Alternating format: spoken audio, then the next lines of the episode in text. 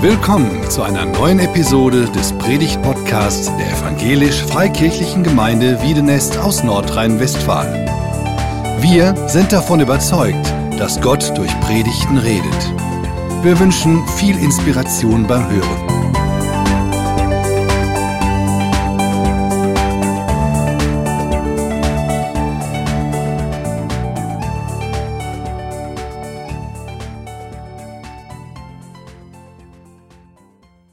Begrüße euch ganz herzlich. Und das ist toll, wie ich letztens auch gesagt habe, wieder hier unter euch zu Hause zu sein. Viele kennt mich und ähm, wissen, dass ich in Ungarn geboren bin, aufgewachsen bin. Und in den letzten zwölf Jahren haben wir hier in Deutschland gelebt, habe ich Bibelschule gemacht, äh, haben wir in Gemeindegründungen gemacht. Und äh, in den letzten vier oder fünf Jahren wart ihr unsere Zuhause, war das unsere Gemeinde, wofür wir auch sehr dankbar sind.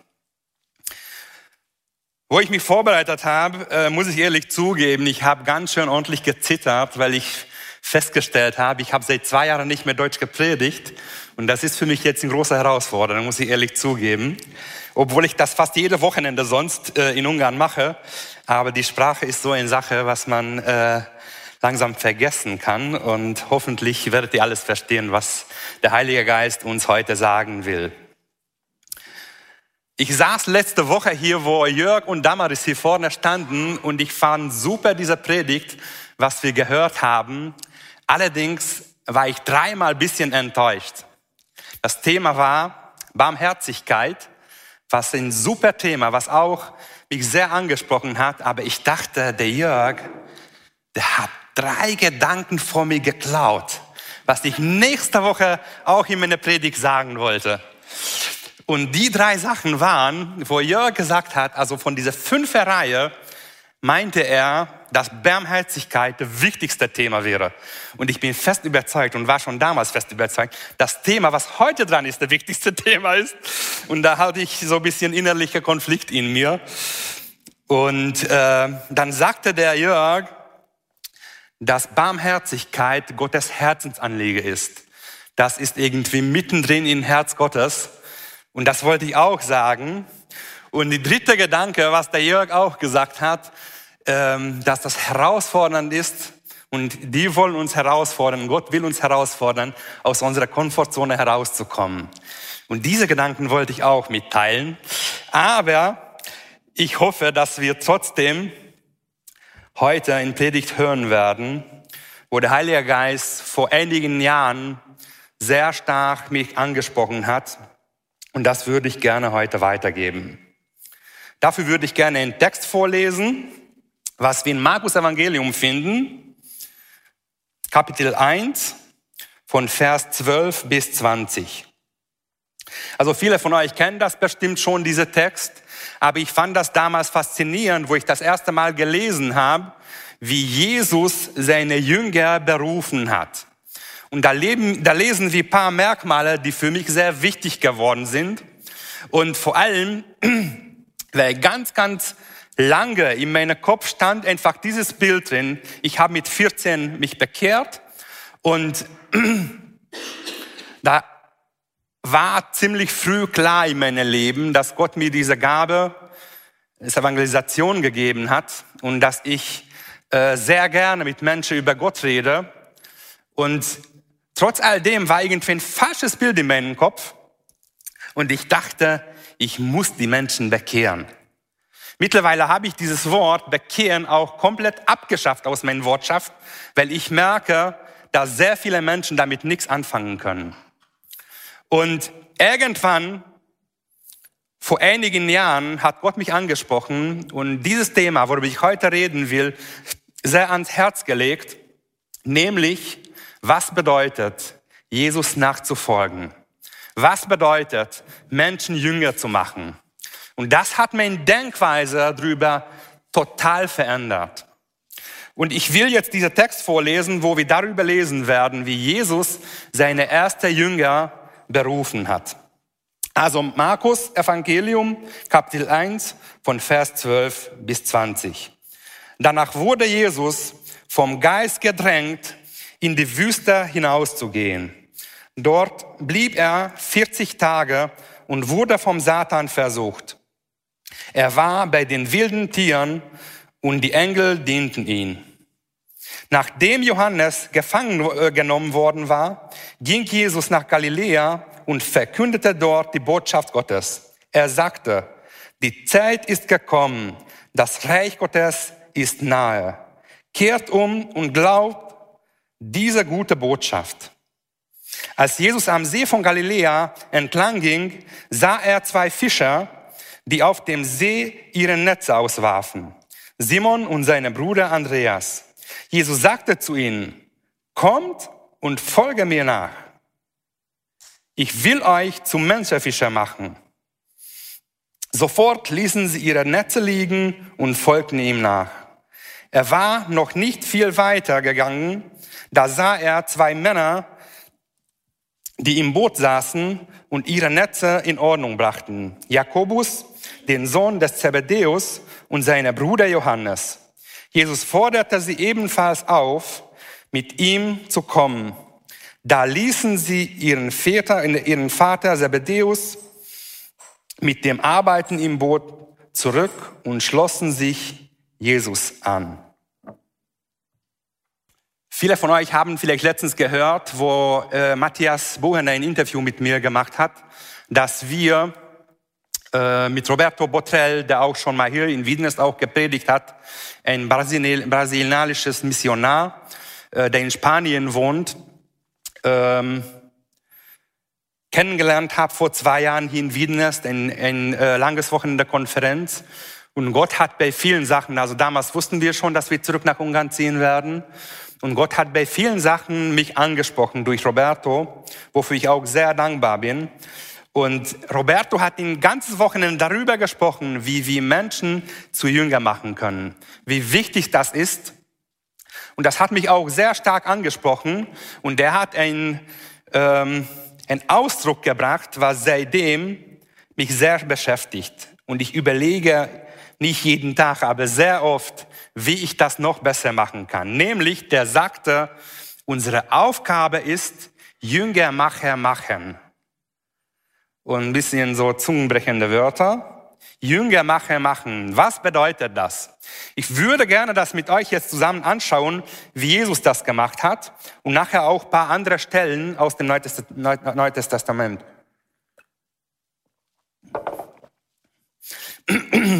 Also in Vers 12 sehen wir, dass Jesus seinen Dienst nicht einfach nur angefangen hat, und gesagt hat, ja, jetzt gehe ich mal predigen, ich werde erfolgreich, Menschen werden sich bekehren und Gott kennenlernen und äh, werden sich taufen lassen, sondern wir sehen ein sehr wichtiges Moment. Und dieser wichtiges Moment ist für mich auch sehr wichtig geworden. Nämlich, hier sehen wir, hier in, äh, bei Markus lesen wir da so, dass... Ähm, der Heilige Geist Jesus in die Wüste gedrängt hat. Und wir sehen das gleiche Text beim ähm, Lukas. Und da ist mir was sehr wichtig und deutlich geworden, dass die Grundlage beim Jesu Leben und bei seinem Dienst und wie er seine Jünger berufen hat, wie er hier gelebt hat, war, dass er mit dem Heiligen Geist erfüllt war. Das war Grundlage in seinem Leben. Und hier lesen wir, erfüllt mit der Kraft des Heiligen Geistes, kehrte Jesus nach Galiläa zurück. Danach wurde er in der Wüste geschickt. Und danach lesen wir wieder, Entschuldigung, ich habe äh, zu schnell geblättert. Also erfüllt von dem Heiligen Geist verließ Jesus den Jordan gegen. 40 Tage lang war er vom Geist geführt in die Wüste. Das lesen wir am Anfang, wo er in die Wüste geht und danach, wo er anfängt, seinen Dienst zu machen, erfüllt mit der Kraft des Heiligen Geistes, kehrte Jesus nach Galiläa zurück. Bald sprach man ihn ganzen Gegend von ihm. Und äh, hier sehen wir, dass sowohl vor dieser Wüsteereignis, wo Jesus äh, diese Versuchung erlebt hat von, vom Satan, als auch danach, dass er von dem Heiligen Geist erfüllt war. Das war die Grundlage für seinen Dienst. Danach fing er erst äh, an, diesen Dienst zu machen. Und hier, hier lesen wir ein sehr wichtiges Wort. In Griechisch heißt das ekbalo. Dieses Wort ekbalo bedeutet so viel, ähm, ich finde das super gut, wie bei NGÜ das übersetzt worden ist hier bei Markus, dass der Heilige Geist hat Jesus gedrängt in die Wüste hinein.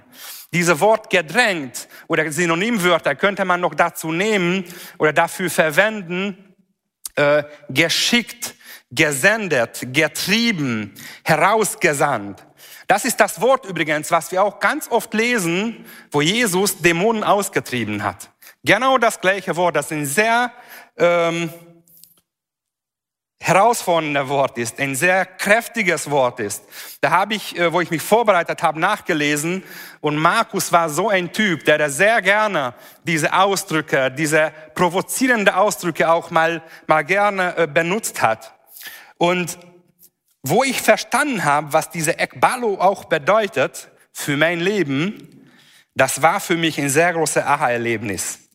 Nämlich, hier lesen wir auch noch ein, ein anderer Text in Lukas 10, 2, wo genau dieses Wort wieder aufkommt, wo Jesus zu seinen Jüngern spricht und sagt, er sagte zu ihnen, die Ernte ist groß, doch es sind nur wenige Arbeiter da. Bitte deshalb den Herrn der Ernte, dass er Arbeiter auf sein Erntenfeld schickt. Dieses Wort schickt oder sendet, das ist hier wieder das Wort ekbalo, was wir in Griechischen lesen. Und von der Bedeutung her gibt's auch noch eine andere Stelle, wo wir das Gleiche sehen und lesen, nämlich in Matthäus Kapitel 28, 18, 20. Ich glaube, ihr kennt das alle. Aber ich muss ehrlich sagen, dieser Bibelvers sagt mir immer wieder was Neues. Dieser Bibelvers äh, füllt mein Herz immer wieder voll. Seitdem ich mich bekehrt habe, seitdem ich mit 14 zum Gott kam und sagte, ich will mit dir leben. Ich will mein Leben in deine Hand abgeben. Ich will nicht nach meinen Gedanken äh, mein Leben leben, sondern nach deiner Führung, so wie du mich führst.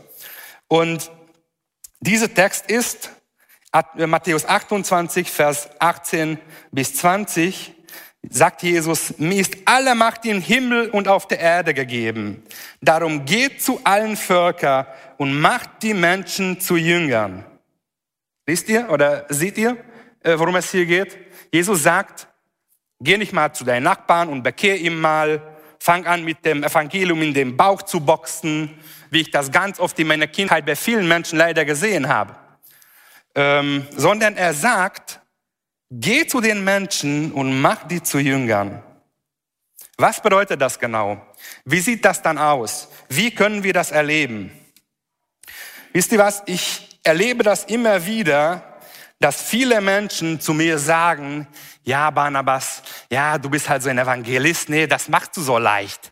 Also für dich dieses, mach das nicht aus, du machst das so gerne und für dich ist das so leicht. Wisst ihr was? Ich bin fest überzeugt davon, dass viele Sachen sind im Leben, die einfach man auch lernen kann. Wenn ich sehe, wie mein über 80-jährige Oma angefangen hat, äh, ein Handy zu lernen, wie man ein Handy bedient, und sie hat das geschafft, oder wie meine Oma geschafft hat, ein Smartfernseher zu bedienen, dann sage ich, Leute, viele Sachen sind einfach Übungswagen. Wir können das üben, wir können das machen.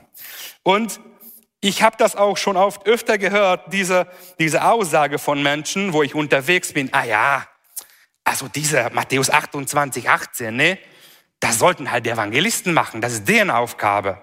Nee, nee, nee, nee. Hier sagt Jesus, Ihr alle, die mich kennt, die ein Leben mit mir führt und die mit mir unterwegs sein und glücklich sein, diese Aufgabe, diese Auftrag will ich euch alle geben. Und das ist gar nicht schwer, glaube es mir. Das macht mir so einen Spaß, mit Menschen über Gott zu reden, weil ich die Menschen nicht überzeugen will über irgendwas, sondern der liebe Heilige Geist derjenige ist, der das machen kann. Und das ist so toll zu erleben, dass, er das, dass der Heilige Geist das auch immer wieder macht. Also das ist ein allgemeiner, ein Grundauftrag für uns alle, wo Jesus uns herausfordert, das zu machen. Und was die Grundlage nochmal dafür ist, Nicht das, weil ich so ein toller Typ bin, Barnabas Ivan, sondern der Heilige Geist hat mein Herz erfüllt. Der Heilige Geist kommt immer wieder. Wisst ihr, was das bei mir geht? Ich treffe wildfremde Menschen und nach dem dritten Satz sind wir mittendrin im Gespräch. Ich weiß auch nicht warum. Ich mache nichts dafür. Das ist einfach so. Vielleicht denkst du, ah ja, davon bin ich noch weit weg oder ich, ich habe irgendwie so Ängste oder wie auch immer. Ich will dich ermutigen. Jesus war auch mutig und hat Menschen hier angesprochen. Das wollen wir jetzt anschauen, wie Jesus das gemacht hat. Also, in dieser Vers 14, 20 lesen wir einfach, wie Jesus auf diese vier junge Männer zugegangen ist und die angesprochen hat. Ne?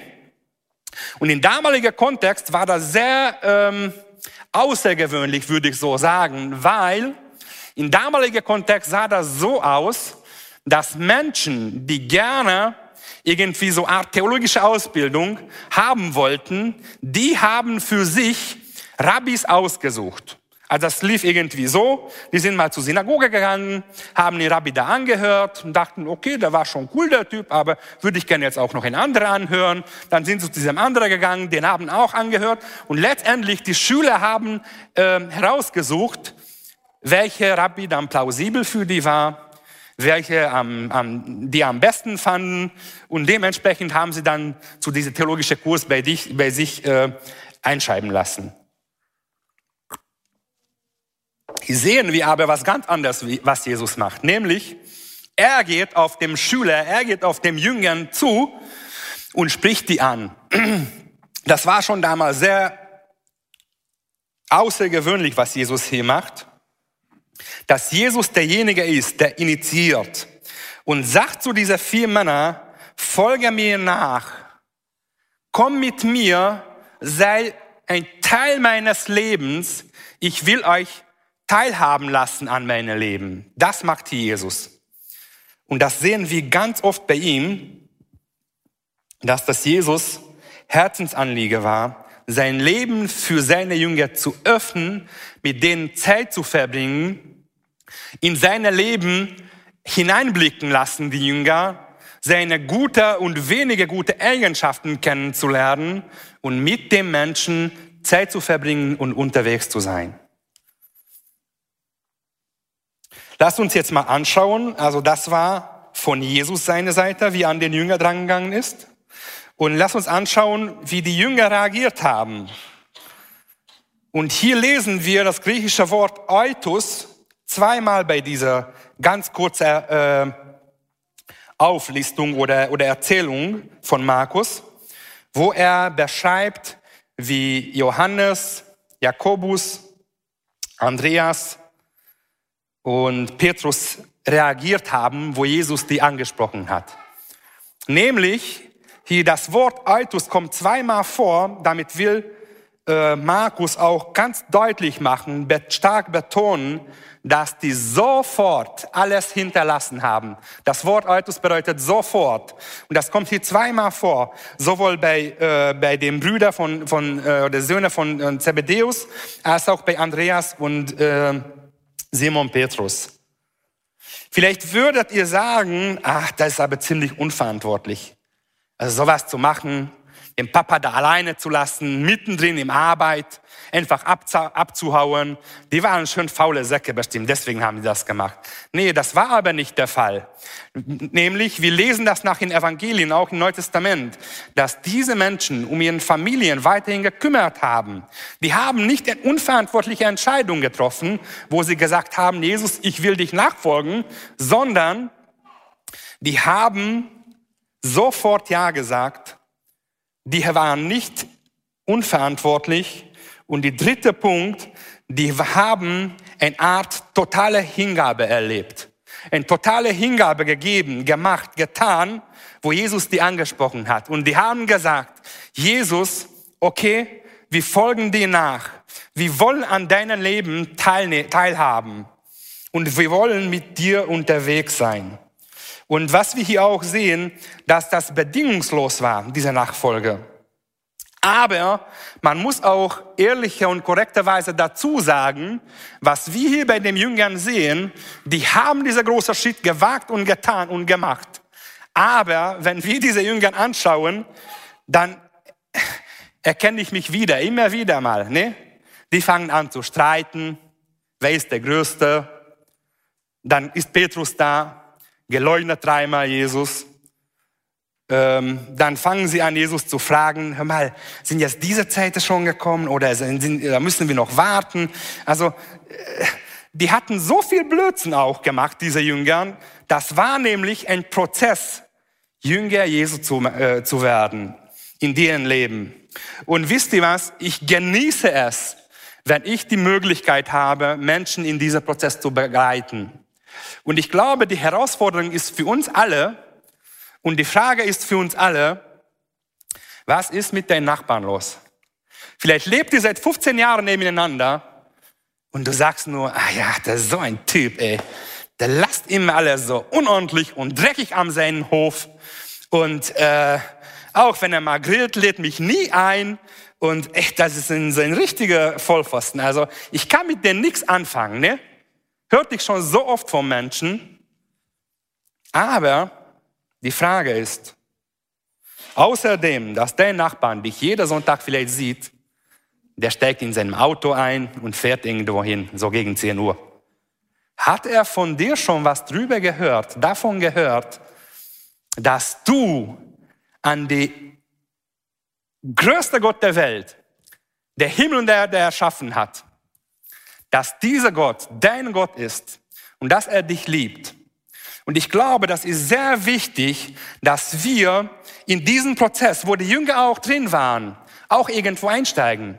Wenn wir nicht einsteigen, dann können wir auch unsere Nachbarn, unsere Kollegen, unsere Freunde, unsere Bekannten, die Gott noch nicht kennen, nicht zu Jüngern machen. Bill Heibels hat ein Buch geschrieben. Ich habe das jetzt nur so direkt aus dem ungarischen Titel übersetzt, weiß nicht, wie das Deutsch heißt. Ähm, hör auf, Menschen bekehren zu wollen und fang an zu leben. Ich bin nämlich fest überzeugt davon, wenn wir unser Leben authentisch leben, dann werden die Menschen nachfragen. Hör mal, Barnabas, warum hast du jetzt in diesen Situationen nicht angefangen zu schimpfen oder was auch immer zu machen, sondern warum hast du so reagiert? Oder der Gegenteil davon. Also ich finde das wichtig, authentisch zu sein, vor dem Menschen Gottes äh, Liebe weiterzugeben und unser Leben für die Menschen zu öffnen und teilhaben zu lassen, gehört sehr eng dazu, dass wir auch unsere Schwäche mal zugeben. Oder dass die Menschen auch in unserem Freundeskreis mal sehen dürfen, wenn ich mit Andrea mal gestritten habe. Oder wenn ich äh, ungeduldig mit meinen Kindern gesprochen habe. Nicht, weil das gut ist, sondern dass die sehen können, mal, der Barnabas ist genauso ein Mensch wie ich. Der ist irgendwie nicht so ein Heiliger oder keine Ahnung was. Ist genauso ein Mensch wie ich. Und ich bin fest überzeugt davon, dass Jesus das genauso gemacht hat. Und wisst ihr was, wo ich jetzt dran gedacht habe, kam mir eine Geschichte in Erinnerung. Vor paar Wochen machen gerade den Alpha-Kurs und äh, diese neue äh, Serien, wo Videos dabei sind und essen wir zusammen und so, kennt ihr schon alle. Und äh, ich bin sehr froh, dass Gott uns einfach, wo ich nicht mehr reisen konnte, in mittendrin in Corona, einfach vor Ort sehr viele persönliche Beziehungen gegeben hat. Gott hat uns in einen Freundeskreis äh, hineingeschmissen sozusagen. Da sind alte Schulkameraden dabei, mit denen ich sehr, sehr viel Blödsinn auch gemacht habe in Kindheit. Und da sind so etwa 40, 50 Leuten. Und aus diesem Freundeskreis, wo wir unser Alpha Ende Januar gestartet haben, sind etwa ähm, am Anfang zwei Pärchen gekommen und nach zwei Wochen kamen andere Menschen auf uns zu und fragten, hör mal, wir haben von denen gehört, da gibt's so irgendwie so Alpha oder wie das heißt, ne? Dürfen wir auch mal dazu kommen?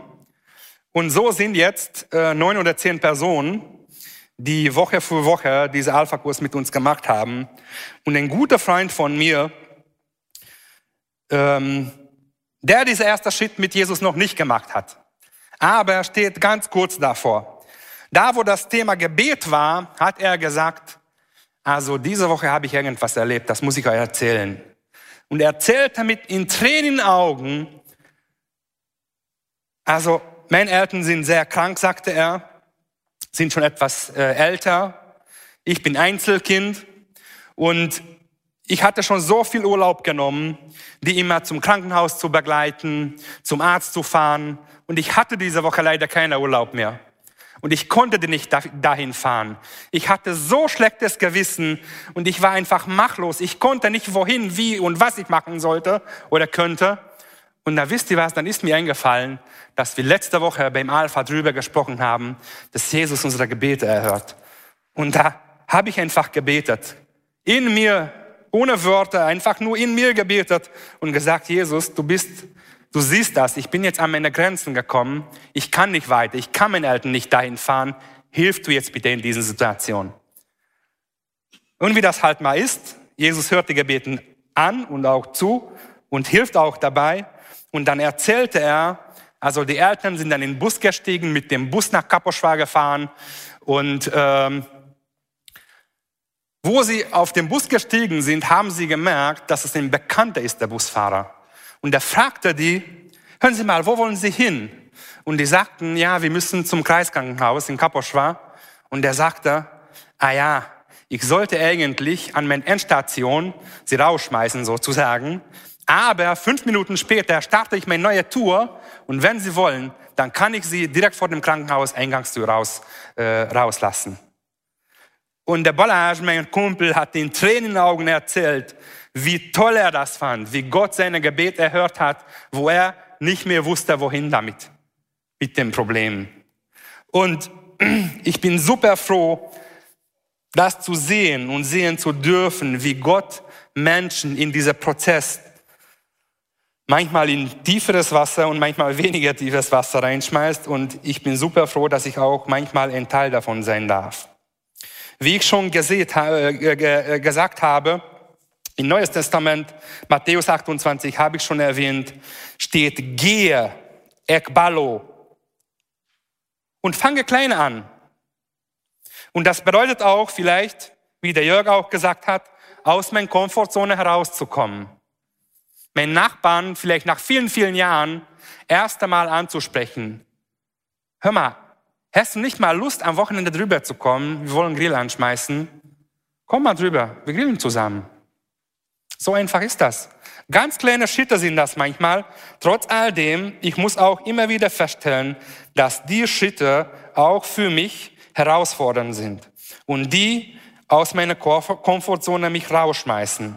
Also ekpalo aus dem Komfortzone heraus. Dann sehen wir auch in anderen Vers in Markus 3, 14,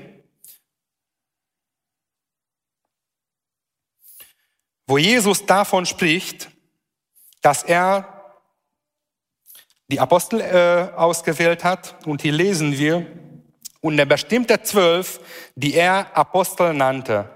Sie sollten ständig bei ihm sein und er wollte sie aussenden, damit sie eine, seine Botschaft verkündeten. Was lesen wir hier? Sie sollten ständig bei ihm sein. Und ich weiß, dass es nicht einfach ist. In Menschenzeit zu investieren, kostet manchmal viel. Kraft, Energie und halt, wie das im Wort drin ist, Zeit.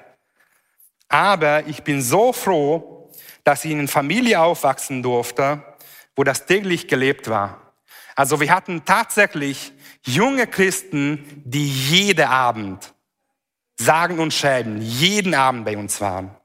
Vielleicht sagt ihr, oh, das ist für uns unvorstellbar. Das wäre irgendwie viel zu viel. Und ihr müsst auch nicht sagen, dass wir jeden Abend äh, zu uns einladen. Ich habe das schon als Kind genossen, ich genieße das heute umso mehr.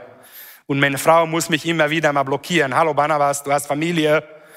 Du sollst nicht, nicht mal jeden Abend, ich, ich lade auch nicht jeden Abend Leute ein, nicht verstehen.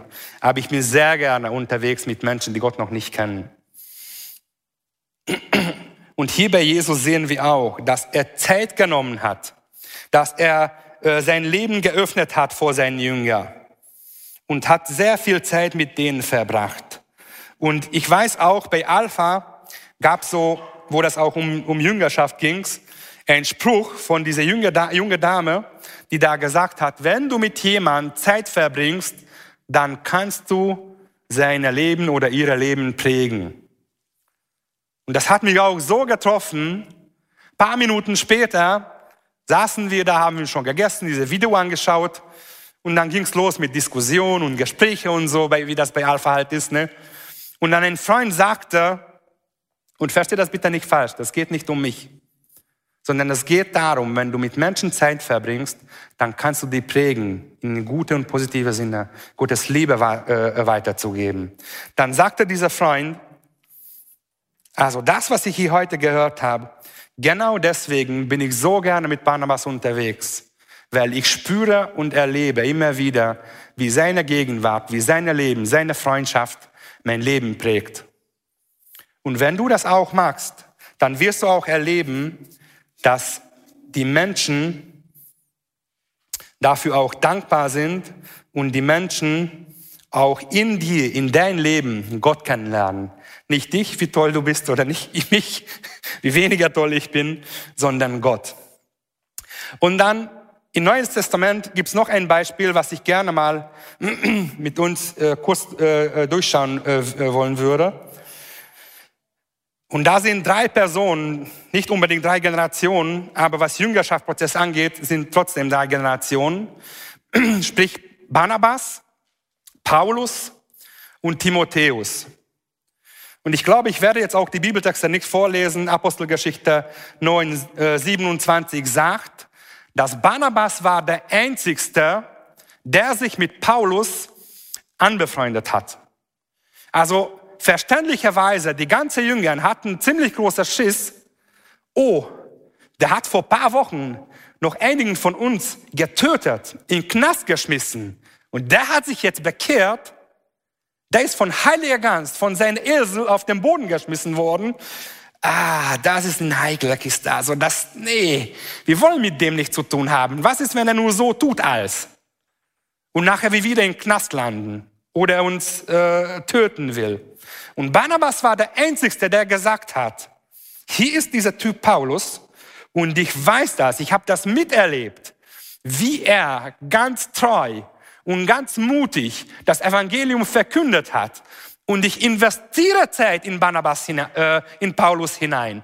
Ich will mich äh, anbefreunden mit ihm und Zeit verbringen mit ihm, dass er von mir lernen kann, was Jüngerschaft bedeutet. Und danach sehen wir das Gleiche auch beim Paulus. Wo Paulus dieser Jüngerschaftsprozess schon einigermaßen vorangegangen ist und er hatte schon auch viele äh, Sachen mit Gott erlebt. Die Predigten, was er gehört hat, hat seine Leben geprägt. Die Freundschaften, was er erlebt hat, hat seine Leben, seine geistige Leben geprägt. Und da sehen wir, dass er zu Timotheus sagt, hör mal Timotheus, das, was du bei mir gesehen hast, so wie ich dir Sachen beigebracht habe, so wie du in mein Leben hineingeschaut hast, so, du, so wie du in mein Leben die gute und die weniger guten Sachen gesehen hast, so sollst du das auch an andere Menschen weitergeben, so dass die auch fähig werden, andere, wiederum andere Menschen jünger zu machen. So sehen wir das hier. Und da will ich jetzt auch paar kleine Beispiele noch erzählen. Ich werde das nie vergessen, wo wir zurück nach Ungarn gezogen sind und uns war das auch sehr wichtig, dass in unserem kleinen Dorf präsent sind, dass wir Menschen helfen, dass wir nicht nur drüber reden, sondern das auch machen. Und da war so ein langes Wochenende so ein Projekt, wo wir etwa 200 Bäume bepflanzt haben. Danach haben wir dann zusammen so ein großer ungarischer Gulasch, so in einen, äh, auf einem offenen Feuer, in einen riesigen Topf dann, dann äh, gekocht zusammen und zusammen gegessen. Und da sagte eine Frau zu meiner Frau, weißt du was, Andrea, ich habe Schnauze voll, ich bin Anfang 50 und ich habe Schnauze voll von dieser Interessebeziehungen. Die Menschen sehen, dass wir etwas Kohle haben, die Menschen sehen unsere dickes Autos, dass wir drei Tankstellen betreiben, äh, dass wir ein schönes Haus haben, aber ich habe Schnauze voll, die Nase dicke voll damit, dass Menschen nur deswegen mit mir sich befreuen wollen. und sagte, ich habe eine Sehnsucht danach, eine starke Sehnsucht danach, wahre menschliche Beziehungen zu haben, wahre Freundschaften zu haben. Und ich bin froh, dass ihr jetzt hier seid. Wo Andrea das mir erzählt hat, das hat mein Herz auch richtig getroffen, weil wir haben nichts Besonderes dafür getan. Wir haben einfach mit diesen Menschen zusammen Bäume gepflanzt. Wir haben, wenn sie uns mal gefragt haben, warum ihr nach Hause gekommen, dann waren wir natürlich mittendrin im Gespräch, warum wir nach, nach Ungarn zurückgezogen sind, weil der liebe Gott uns nach Ungarn gerufen hat. Und das war echt krass zu erleben, dass die Menschen damit was anfangen konnten. Und da war ich auch super froh drüber. Und in anderer Geschichte, also wie ich gesagt habe, ähm, in dieser Freundeskreis von 40, 50 Menschen waren wir am Anfang ähm, ja, von hier, von da mal eingeladen und die Menschen haben gesehen, okay, da sind eigentlich völlig normale Menschen wie wir. Sind nicht irgendwie, keine Ahnung, so äh, äh, religiöse, äh, verrückte Menschen oder so. Ich habe da mit denen dann genau so eine Party gefeiert. Natürlich nach dem äh, zweiten Bierchen habe ich meine Hand auf dem Glas draufgelegt, weil die dachten, jetzt werden wir den Barnabas richtig füllen. Und mal gucken, wie der, wie der alte Baptist dann darauf reagiert. Und ich habe gesagt, Leute, man kann auch Spaß haben bei so einer Party, auch ohne Alkohol. Ich trinke gerne mit euch ein oder sogar zwei. Aber dann ist bei mir Schluss. Nicht, weil ich irgendwie besonders heilig bin oder keine Ahnung, sondern weil ich das einfach nicht brauche. Ich kann mich auch so wohlfühlen mit euch, so unterhalten und, äh, und daran Spaß haben. Und das war echt interessant zu sehen, wie eine Einladung nach dem anderen kam und auch, die uns gesagt haben, wenn sie Geburtstag gefeiert haben, hör mal, Barnabas, so wie du das letztens bei deiner Freundin erzählt hast, ne? Und so ein kleines Segen gesprochen hast, kannst du das auch bei meinem Geburtstag machen. Und ich habe nichts Besonderes gemacht. Wisst ihr was? Ich habe meinen 40. Geburtstag gefeiert vor einigen Monaten. Und ich habe etwa 70, 60, 70 Leuten eingeladen, von denen alle höchsten 10 Christen waren. Und dann außer meiner Familie waren vier, fünf Christen dabei. Und die anderen 53 Leuten waren alle nicht Christen. Und wir haben nicht was Besonderes gemacht, sondern ich habe einen Freund gebeten, habe ihm gesagt, David, die Menschen haben das schon so oft von mir gehört. Jetzt sollten sie das von jemand anders hören. Erzähl mal bitte eine Geschichte aus deinem Leben, was du mit Gott erlebt hast. Erzähl mal irgendwas in fünf Minuten. Begrüße mich einfach zu meinem Geburtstag und in fünf Minuten erzähle was. Und wir standen da. David hat einfach eine Geschichte erzählt, wie wir uns kennengelernt haben, wie er mit Gott lebt. Und nachher hat mein Bruder und meine Schwester ein Lied gesungen, Blessing, was wir am Ende auch singen werden. Und da standen Menschen mit Tränen in den Augen und kamen auf uns zu und fragten, hör mal, wo feiert ihr so Gottesdienst oder sowas oder wie das heißt? Können wir auch mal dahin kommen?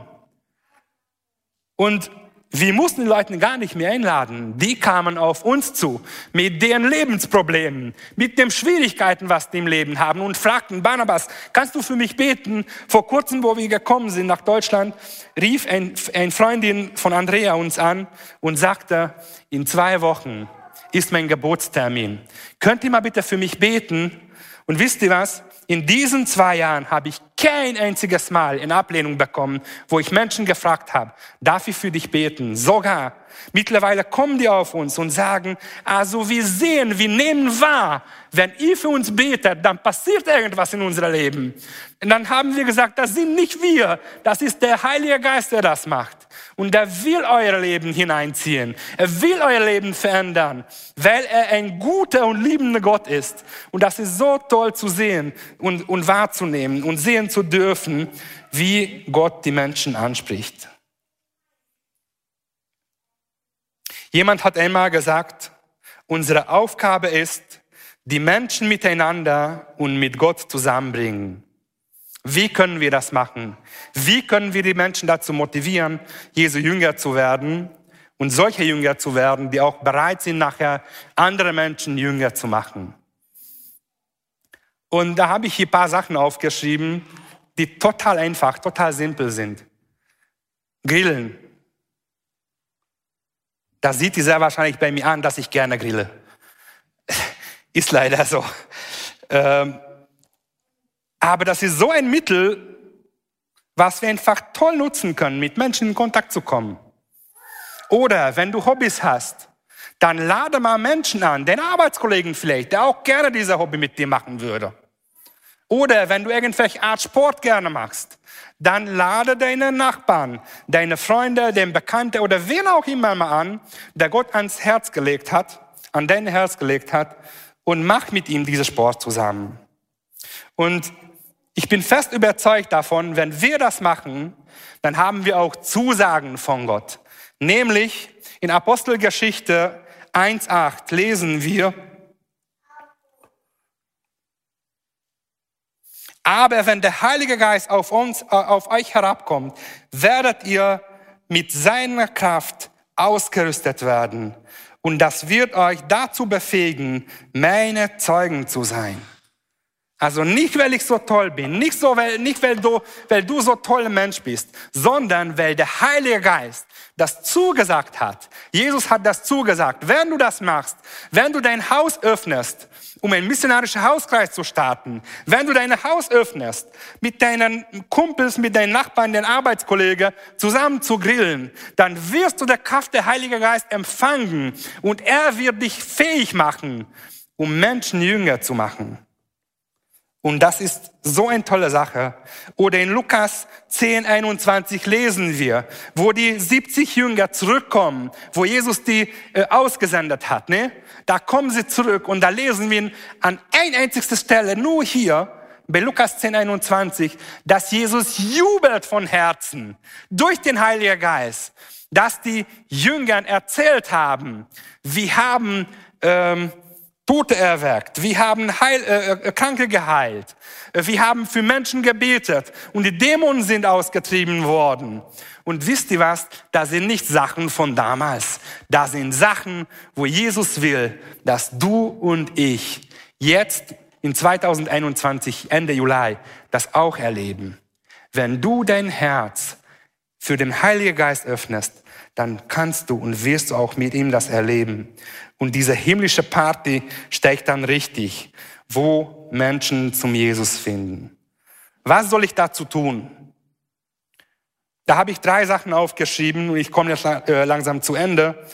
Nämlich, was ich auch erlebt habe und was auch mittlerweile unser Alltag und unsere äh, Tageserfahrung geworden ist. Drei Sachen, ganz einfach. Kostet aber was. Zeit verbringen, wie ich das auch gesagt habe. Für Gebet, für Fasten und totale Hingabe. Und das, das bewegt irgendwie das Himmel. Nicht ich, nicht meine Gebete, nicht weil ich so toll bin, sondern wenn ich das mache und für diese Menschen, für diese 40, 50 Personen, von denen ich erzählt habe, jeden Tag sozusagen durchbete und für die auch faste, dass der Heilige Geist in deren Lebenssituationen einfach die berührt oder die heilt oder die befreit werde nie vergessen, ein Freund von mir, der, äh, der vor kurzem äh, zum Jesus zurückfand, erzählte mir, Barnabas, ich lege in meinem Bett und ich werde von Dämonen geweckt. Die stehen neben meinem Bett und lassen mich nicht in Ruhe. Und erzählte, dass diese Stadt, wo wir die Gemeindegründung machen, ist so stark okkultisch belastet. Und er sagte, also ich will das nicht. Ich will mit dieser Mächte nichts zu tun haben. Kannst du für mich bitte beten? Und glaub es mir, solche Symptome, solche Probleme haben auch deine Freunde, bin ich fest überzeugt davon. Die sich vielleicht gar nicht trauen, damit zu kommen. Die sich vielleicht gar nicht trauen, darüber zu reden. Aber wenn du dein Herz für sie, dein Haus für sie öffnest, dann werden sie damit kommen. Da bin ich fest überzeugt davon. Nicht, weil du oder ich so toll sind, sondern weil der Heilige Geist das machen kann. Wenn wir arbeiten, dann sehen wir unsere Arbeit. Wenn wir beten, dann sehen wir, wie Gott anfängt zu arbeiten, hat jemand gesagt. Ich will euch ermutigen, ich will mich, ich will uns ermutigen, dass wir einfach bei diesen Sachen treu bleiben und Ausdauer haben. Denk an Josue, Josue, äh, äh, Josue Josua? Josua. Das sind immer schwierig, diese ganzen Namen, Ungarisch und Deutsch. Äh. Und äh, Josua hat auch beim ähm, Stadt Jericho Nach dem dritten Runde nicht gesagt, ja, jetzt habe ich Schnauze voll, ich habe keine Lust mehr, Gott. Also kannst du bitte jetzt mal die, äh, Mauern irgendwie äh, runterschmeißen? Nein. Er hatte Ausdauer, er hatte siebter bis zum siebten Runde, so wie Gott ihm gesagt hat, das gemacht. Er war treu dabei. Und das ist manchmal nicht einfach. Jemand hat gesagt, bete auch für deine kranken Nachbarn, der gerade Rückenschmerzen hat, auch wenn du selbst Rückenschmerzen hast. Das klingt vielleicht so doof. Ja, wieso sollte ich beten? Das ist voll unauthentisch, wenn ich jetzt für ihn bete und ich habe selbst auch äh, äh, Schmerzen und Krankheit. Ne? Mach das einfach. Die werden nicht Nein sagen. Die Menschen nach unserer Erfahrung nehmen das so gerne in Anspruch. Und manchmal stehe ich da, mitten in der Stadt, ruht jemand mich an und erzählt heulend irgendwelche Lebensgeschichte. Und ich frage einfach im Telefon, darf ich für dich beten? Weil ich fest überzeugt davon bin, dass mein Gott, den du auch schon in mein Leben vielleicht nur ein ganz klein bisschen kennengelernt hast, Macht hat, in dein Leben auch zu wirken. Gib nicht auf, eine, äh, gib nicht äh, auf, halte durch. Ausreden können wir immer finden. Aber ich will uns ermutigen, wenn wir das machen, wenn wir unser Leben hingeben, im Gebet, im Fasten, dann werden wir erleben, wie der Himmel sich öffnet und der Heilige Geist die Menschenherzens berührt. Und noch ein letzter Satz, dann will ich damit auch aufhören oder zu Ende kommen. Ich musste in meinem Leben feststellen, wenn das darum geht, mal Geld zu verdienen, wenn das darum geht, irgendwelche Vorteile in meinem Leben zu haben, dann bin ich irgendwie sofort dabei. Ich nehme immer wieder mal wahr, ich war äh, vor einigen Jahren auch selbst dabei, kennt ihr bestimmt auch diese ganzen MLM-Systeme, ne? Also, ist sehr interessant, ne? Wenn da so ein Tuppeabend geht. Oder, wie heißt die Maschine? Vergesse ich immer. Meine Frau ist begeistert davon, obwohl wir keine haben. Thermomix. Also dann öffnen wir sofort unsere Häuser, ne?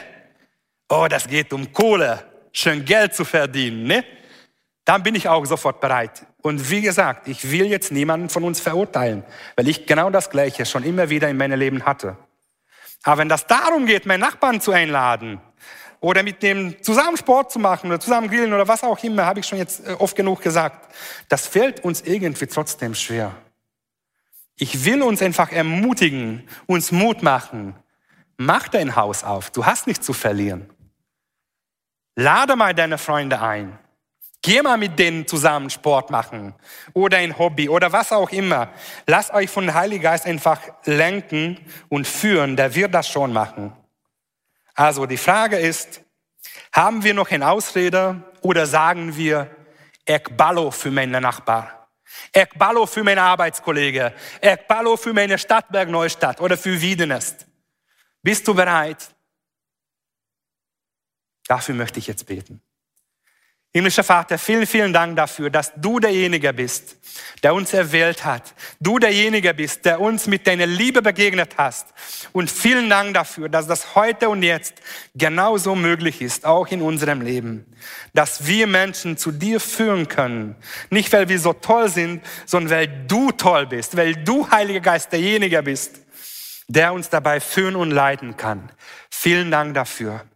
Und ich bete jetzt dafür, dass du mein Herz immer wieder, Heiliger Geist, einfach berührst mit deiner Gegenwart. Dass du für mich einfach ähm, Menschen an mein Herz legst, für die ich beten sollte, für die ich mein Haus öffnen sollte, für die ich mein Leben öffnen sollte, für die ich Zeit verbringen sollte. Komm du bitte, Heiliger Geist, und führe mich dabei weiter. Führe meinen Geschwistern dabei weiter und segne diese Gemeinde, dass die auch fähig werden, die das vielleicht noch nicht gemacht haben oder noch nie gemacht haben oder ängstlich haben, dass die auch von dir Kraft und Mut empfangen können und auch erleben, wie toll das ist, wenn du Menschen berührst, wenn du Menschenleben aus dem Dunkelheit auf dem Licht herausholst. Das ist unser Gebet. Dafür beten wir, Jesu. Bitte segne uns dabei. Amen.